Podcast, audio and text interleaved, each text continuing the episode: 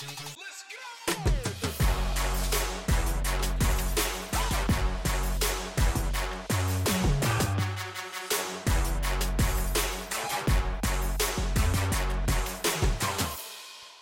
it's Alexis Assadi, and welcome to episode 33 of Income Investing, a show that explores different investments that produce income and or dividends.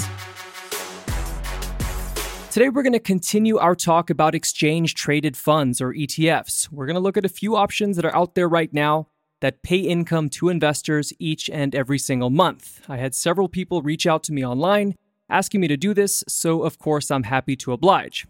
So, for anyone who's tuning in for the first time, thanks for joining us. You are probably one of the many people from around the world who appreciate income producing investments for any or maybe all of the following reasons.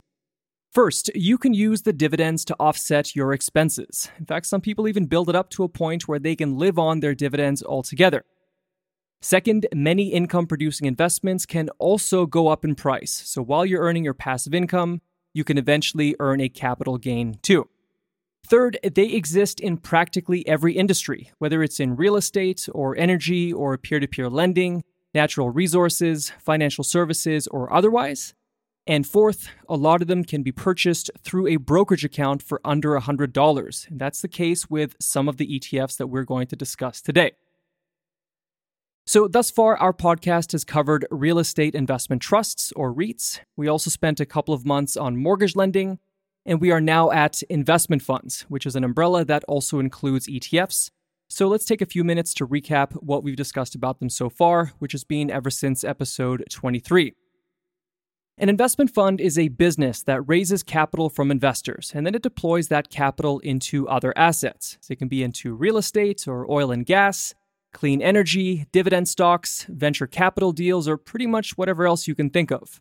There are tens, maybe hundreds of thousands of investment funds out there. Some of them trade on the stock market, while others are private. In all cases, the investment fund will have a manager who will typically get paid a portion of the fund's assets under management, or AUM. And the manager's goal is always to produce a financial return on the investor's money.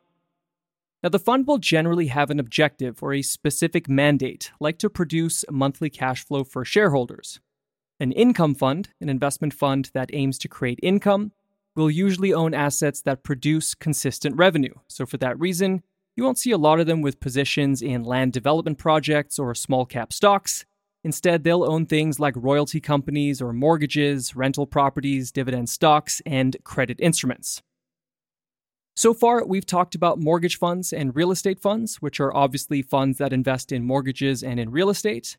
We've also discussed single asset real estate companies, which are not technically funds, but they do raise money from investors to buy a single property. So instead of investing in maybe 50 different apartment buildings, the single asset real estate company might raise money from investors to finance one building. And then from there, we went on to exchange traded funds, which is where we are in this general segment, also known as ETFs which are investment funds that trade on the stock market. So, for example, a mortgage ETF would be a mortgage fund that can be purchased and sold through the stock market. An income ETF would be an investment fund that tries to generate cash flow for investors that trades on the stock market. Now, one of the defining features of ETFs is that they are generally not managed actively. The manager might rebalance the portfolio once every quarter, but it's otherwise basically left alone. And so, for that reason, ETF fees are very low, usually when they're compared to other investment funds. And all of that takes us to where we are today, as we're about to go through a few different income producing ETFs. But before we do so, let's get to a question from one of our listeners. If you've got something that you'd like me to discuss, please do let me know at alexisassadi.net slash podcast. It does not have to relate to our current topic. Your question or your comment can be about literally anything.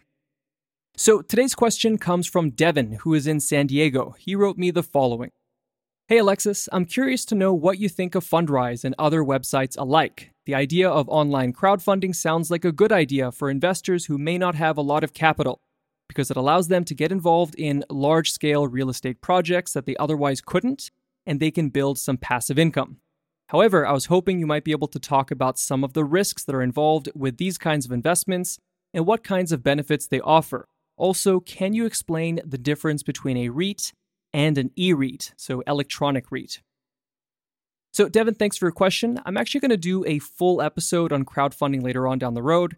It's a really popular investment platform, and I think the industry will only grow. But for now, let's take a couple minutes to discuss. So, for those who don't know what it is, real estate crowdfunding is pretty new. It's a way for real estate projects to raise money from investors. So, basically, they use websites like fundrise.com, F U N D R I S E.com, to showcase their investment opportunity. And if investors like what they see, they can then buy in through the internet. From what I can tell, Fundrise usually manages their own projects, as opposed to letting other developers list their deals on their site. But RealtyShares.com, another uh, fundraising site, raises money for other real estate operators. So it really depends on how the crowdfunding platform is all set up. Now, the only difference with crowdfunding and the investments that we've already talked about on this podcast, like real estate investment trusts and real estate funds and single asset real estate companies, is in the way that the money is raised from investors. So, crowdfunding is obviously all done online. Instead of holding seminars and talking to you from across a desk, crowdfunding aims to convince investors through the internet. But at the end of the day, they are raising money for the same things that we've been talking about already. They're raising money for real estate investment trusts. They're raising money for real estate funds. They're raising money for single asset real estate companies. So, Fundrise.com and other crowdfunding platforms are really just advertising spaces. It's sort of like the difference between buying an iPhone online or going to the Apple Store. Either way, you're paying money and you're getting the phone. It's just a matter of whether you did so through the internet or in person. So here's an example. Fundrise has a project called East Coast eREIT, but that's just the name that they use for marketing.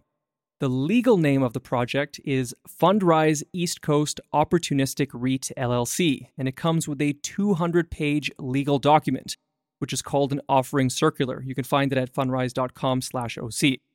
Before they can invest, investors are required to read it, or they at least have to acknowledge that they read it. Now, the first line of that document says the following Fundrise East Coast Opportunistic REIT LLC is a Delaware limited liability company formed to originate, invest in, and manage a diversified portfolio primarily consisting of investments in multifamily rental properties and development projects. Then you scroll down a little bit to paragraph number four, which is just a one liner, and it says, We intend to continue to distribute our shares primarily through the Fundrise platform. So if you invest in this project, really you just invested in a REIT, but you discovered it through a crowdfunding platform. Instead of shaking hands with a broker and signing papers in that office, you just went on the internet and did it. That is literally the only difference. So, for that reason, I don't have an opinion on crowdfunding in the same way that I don't have an opinion on sitting down with a financial advisor. It all depends on the investment that I'm being pitched. The one thing that I don't like about crowdfunding is that most people just don't realize all this. They don't understand that it's an advertising platform. In fact, to this day, I have never met anyone who knows this except for people who are in the industry. But I think that this is all going to change if it becomes a more common investment. So I appreciate you bringing this up uh, because this is something that I think a lot of our listeners are interested in, uh, and hopefully they can find this information to be useful. Now, to answer your question about the difference between an e REIT and a REIT, there is no difference. A REIT is a legal status for a real estate business that comes with certain tax exemptions. An e REIT, on the other hand, is just something that Fundrise calls some of its investments. But a company is either a REIT or it's not a REIT. So, again, uh, these are the semantics that they use for marketing, but it doesn't actually make a legal difference. You're either investing in a REIT, a real estate uh, fund, or a single asset real estate company. How the money is raised can be through the internet, through a broker, or otherwise. So, thanks for your questions, Devin. If you want to use some of the prior episodes to help explain crowdfunding investments, the first thing to do is to determine what kind of offering it is. So, is it a REIT, real estate fund, or a single asset real estate company? Then, once you've made that determination, just go to alexisassadi.net slash podcast, where I list all the episodes and just find the ones that are relevant to the, uh, to the offering. As I said earlier, I'm also going to do an entire show on crowdfunding later on.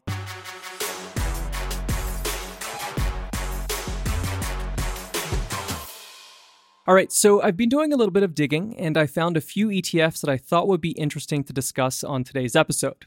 I've included the name and the symbol of each of the following ETFs in the description of this podcast episode, so don't worry about trying to remember them. I just want to give you an idea of some of what's out there.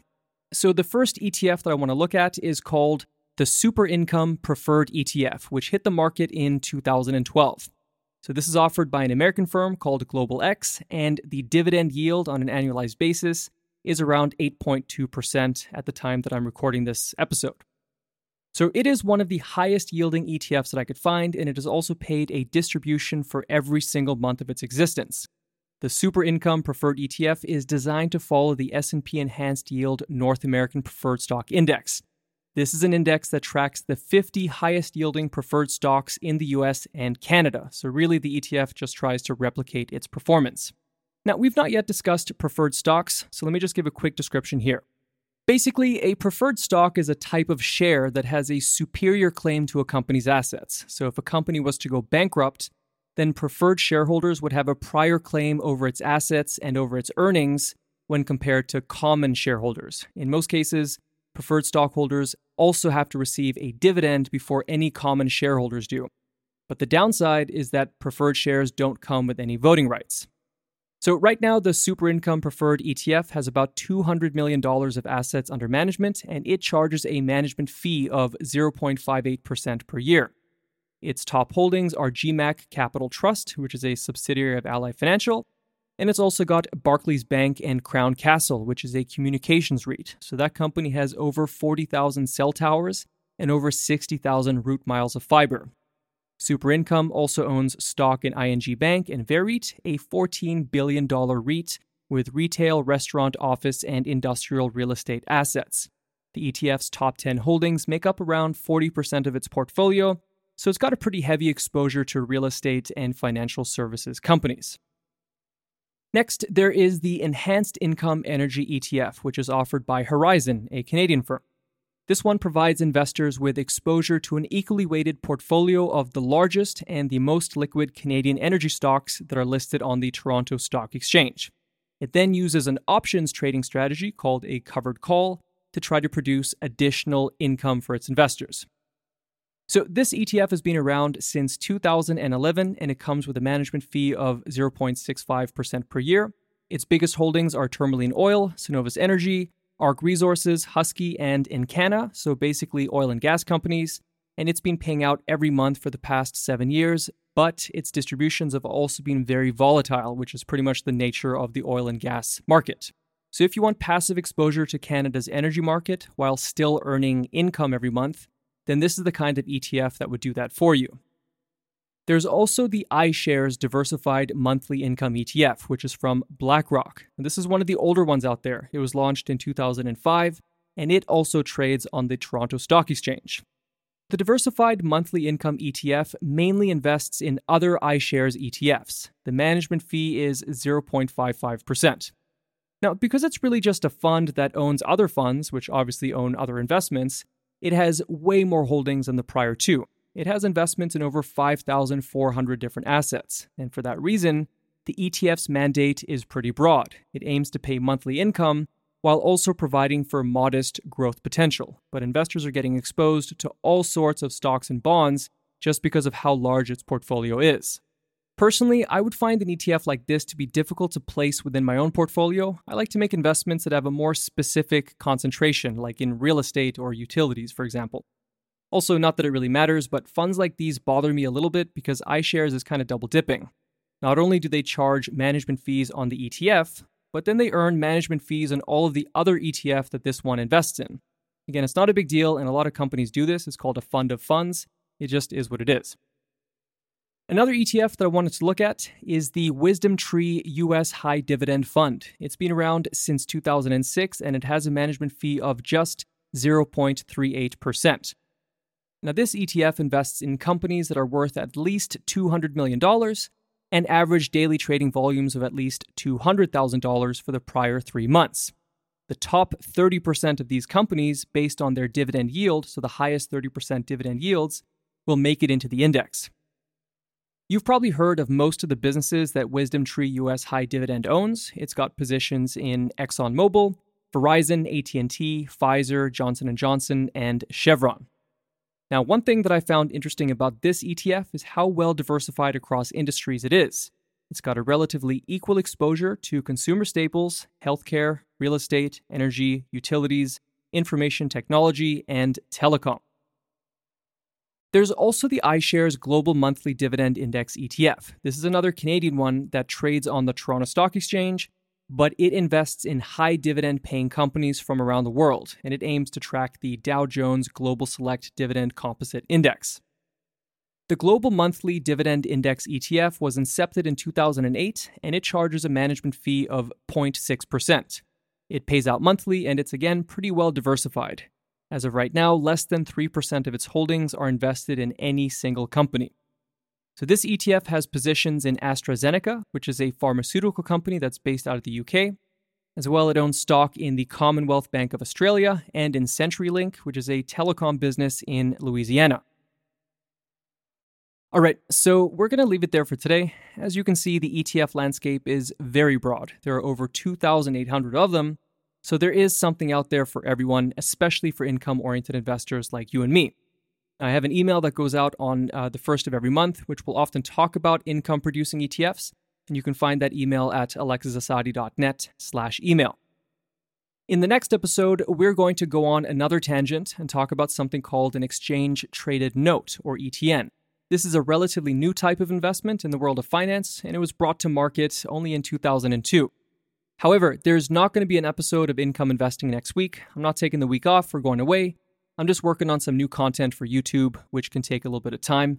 But please do continue to send me your questions and your comments via alexisassadi.net slash podcast. It's super helpful for me because it lets me know what people want to hear about. Also, I just got back onto Twitter. I realized that I've had an account for the past four years and I haven't logged on since 2014. So if you want to connect, you can just follow me at Alexis Assadi, or I guess Alexis underscore Assadi. I'll be posting material that I think will be helpful for income investors. Otherwise, thanks for tuning in, and I'll talk to you soon.